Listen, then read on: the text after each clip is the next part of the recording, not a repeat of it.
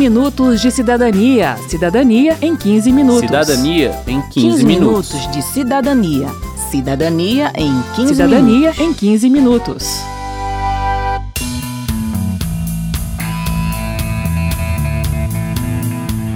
Olá a todos, começa agora o quarto programa da série especial do 15 Minutos de Cidadania sobre a reforma trabalhista. Eu sou Márcio Aquilissardi. E eu sou Verônica Lima.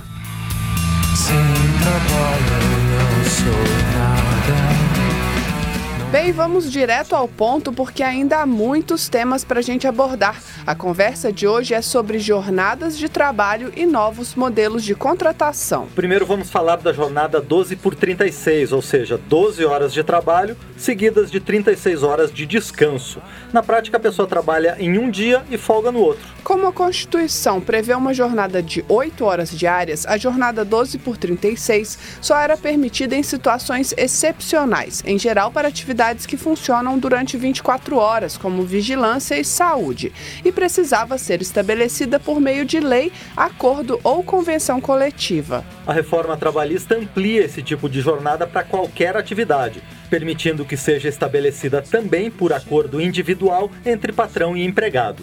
O deputado Rogério Marinho, do PSDB do Rio Grande do Norte, que relatou o projeto da reforma na Câmara, explica o objetivo da mudança. Imagine você ser proprietário de uma pequena farmácia que trabalha 24 horas, você não teria nunca condição de ter acesso a esse tipo de jornada. Agora você pode negociar diretamente com o seu funcionário e contratá-lo sobre essa jornada.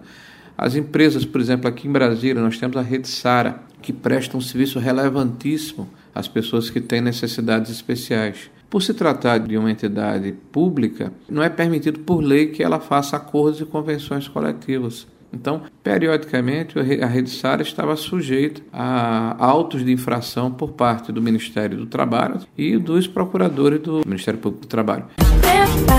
Prepara que lá vem polêmica. Você gostou da polêmica, né, Márcio? A gente não disse que ia ficar fora disso? Pô, mas não dá.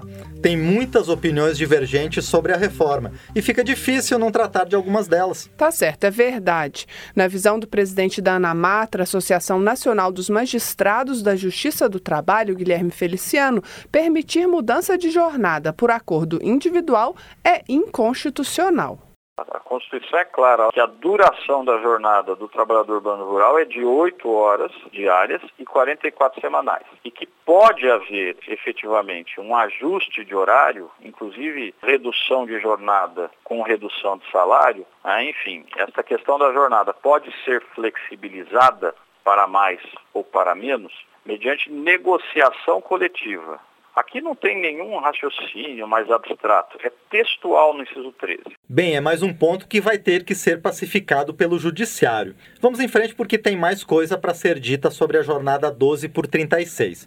Segundo a consultora da Câmara Beatriz Costa, os repousos semanais remunerados e os feriados coincidentes com dias de trabalho não precisam ser remunerados nem compensados, porque já estão contemplados na escala de 12 horas de trabalho e 36 de descanso. Ela explica. Se no dia do meu descanso é feriado, entre aspas, eu perdi o feriado. Se é o repouso semanal remunerado, eu perdi o dia do repouso semanal remunerado, porque ele já está ali dentro, como se fosse computado já esses períodos de descanso nessa jornada.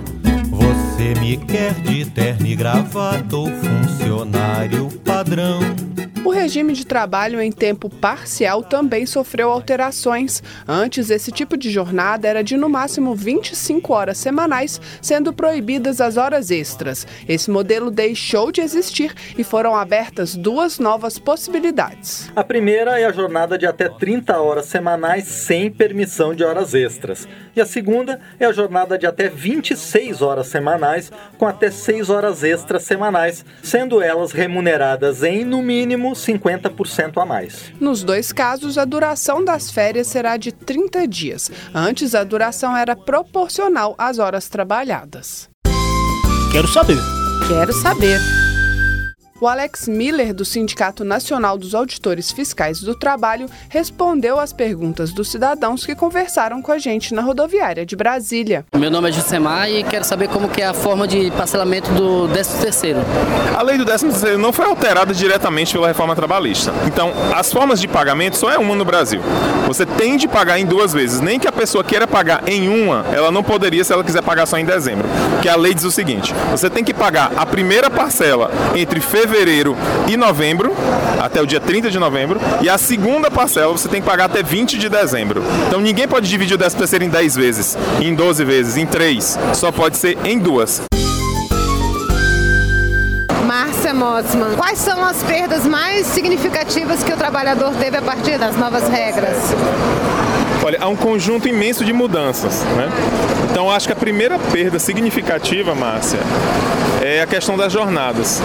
Porque vários regramentos das jornadas foram alterados, então permitindo jornadas 12 por 36 em qualquer atividade, por acordos individuais, o que é uma coisa absurda, assim, na verdade, sob a perspectiva da segurança e saúde do trabalhador.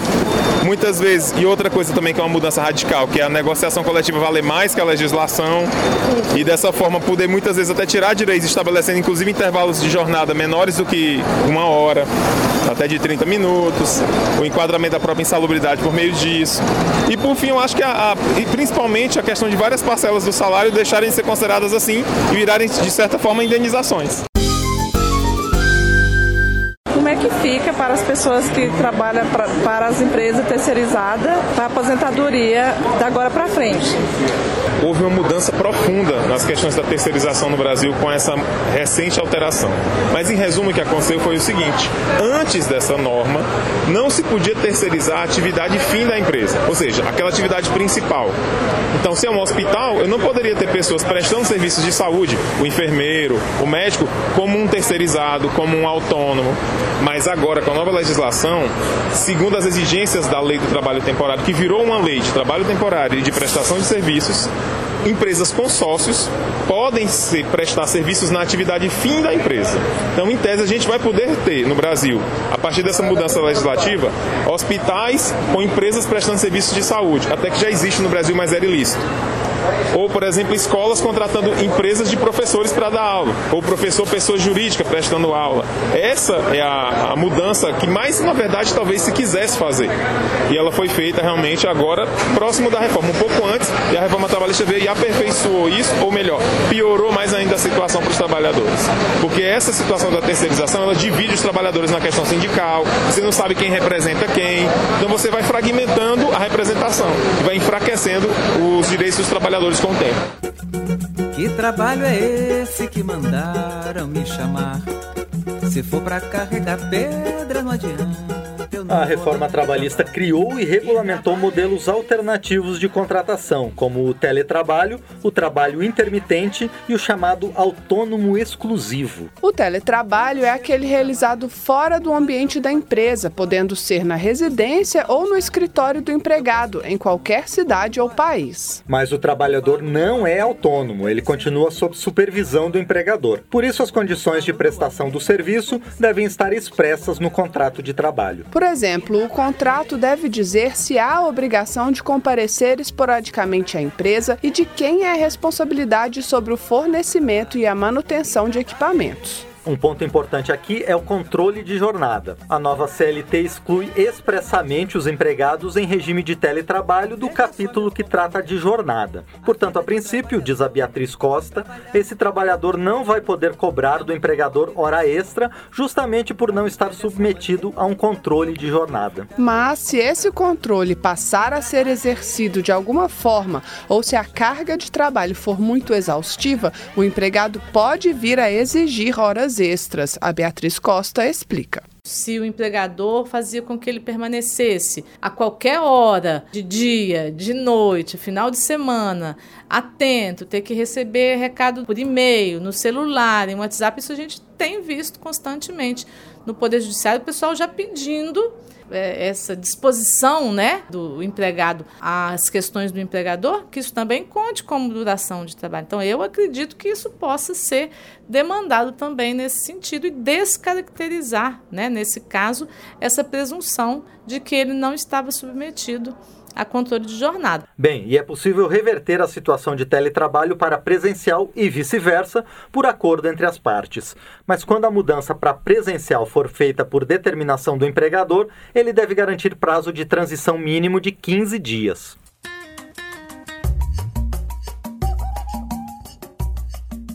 A outra figura que merece destaque na reforma trabalhista é a do autônomo exclusivo.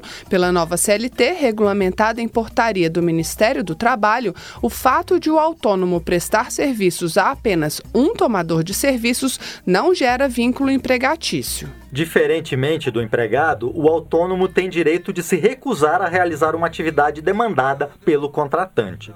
Nesse caso, é possível a aplicação de multa prevista em contrato. Esse ponto é importante porque, se for constatada a subordinação do trabalhador dito autônomo à empresa demandante do serviço, será reconhecido o vínculo empregatício. O ministro do Tribunal Superior do Trabalho, Alexandre Agra, resume o quadro da seguinte forma. A exclusividade não é problema, pois o trabalhador autônomo pode prestar serviço a apenas uma empresa por vontade própria. O problema é a subordinação. Mascarar uma relação de emprego na figura do autônomo ou da pessoa jurídica prestadora de serviço, diz o ministro, sempre foi fraude e vai continuar sendo. Se você tem um trabalhador autônomo que ele não é autônomo, é subordinado, é uma fraude. Da mesma forma, se você tem é, uma pessoa jurídica que na verdade não é uma pessoa jurídica, é apenas titularizada essa pessoa jurídica por dois trabalhadores, mas os dois trabalham de forma subordinada, é fraude. O autônomo é, exclusivo é autônomo, é o trabalhador, pessoa física que presta serviço. A PJ não, é pessoa jurídica. Agora, se a pessoa jurídica não for pessoa jurídica, ou se o autônomo não for autônomo, é fraude. E nesse caso a lei é, vai incidir atribuindo através da, do Poder Judiciário o vínculo a quem realmente é trabalhador e impondo aí a penalidade cabível àquele que fraudou, que seria o tomador de serviço e que em vez de tomador seria na verdade um verdadeiro empregador. Márcio, a gente vai tratar do trabalho intermitente no próximo programa, porque é um tema um pouco mais complexo. E polêmico. Pre para. Tá bom, tá bom. É bastante polêmico, sim. Mas antes de encerrar esta edição, temos tempo para pontuar mais algumas mudanças nas jornadas de trabalho. O intervalo para repouso e alimentação, que deve ser de no mínimo uma hora em jornadas de mais de seis horas, poderá ser reduzido para 30 minutos por meio de acordo ou convenção coletiva. As férias poderão ser fracionadas em até três períodos, desde que haja concordância do empregado. Um dos períodos não pode ser inferior a 14 dias e os demais não podem ter menos do que cinco dias corridos cada um. Esse fracionamento agora também é permitido aos empregados menores de 18 anos e aos maiores de 50 anos. Para eles, a CLT não permitia nenhuma divisão. Além disso, as férias não poderão começar nos dois dias anteriores a feriados ou a dia de repouso semanal remunerado. Por fim, vale destacar as mudanças nas chamadas horas in itinere. A CLT nunca considerou como jornada de trabalho o tempo gasto pelo empregado para ir e voltar da empresa, com exceção dos casos em que, por se tratar de local de difícil acesso ou não servido por transporte público, o empregador fornecesse a condução. A reforma trabalhista eliminou essa exceção e determinou expressamente que esse tempo não seja computado na jornada, mesmo quando o transporte for fornecido pelo empregador.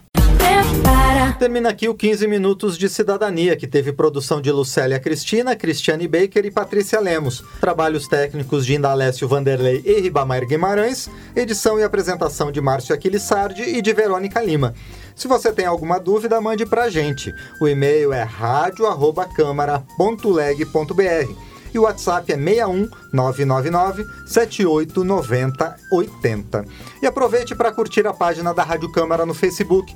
Você pode propor temas para novas edições do 15 Minutos e compartilhar o link do programa com seus amigos. O 15 Minutos de Cidadania é produzido pela Rádio Câmara e transmitido pelas rádios parceiras em todo o Brasil.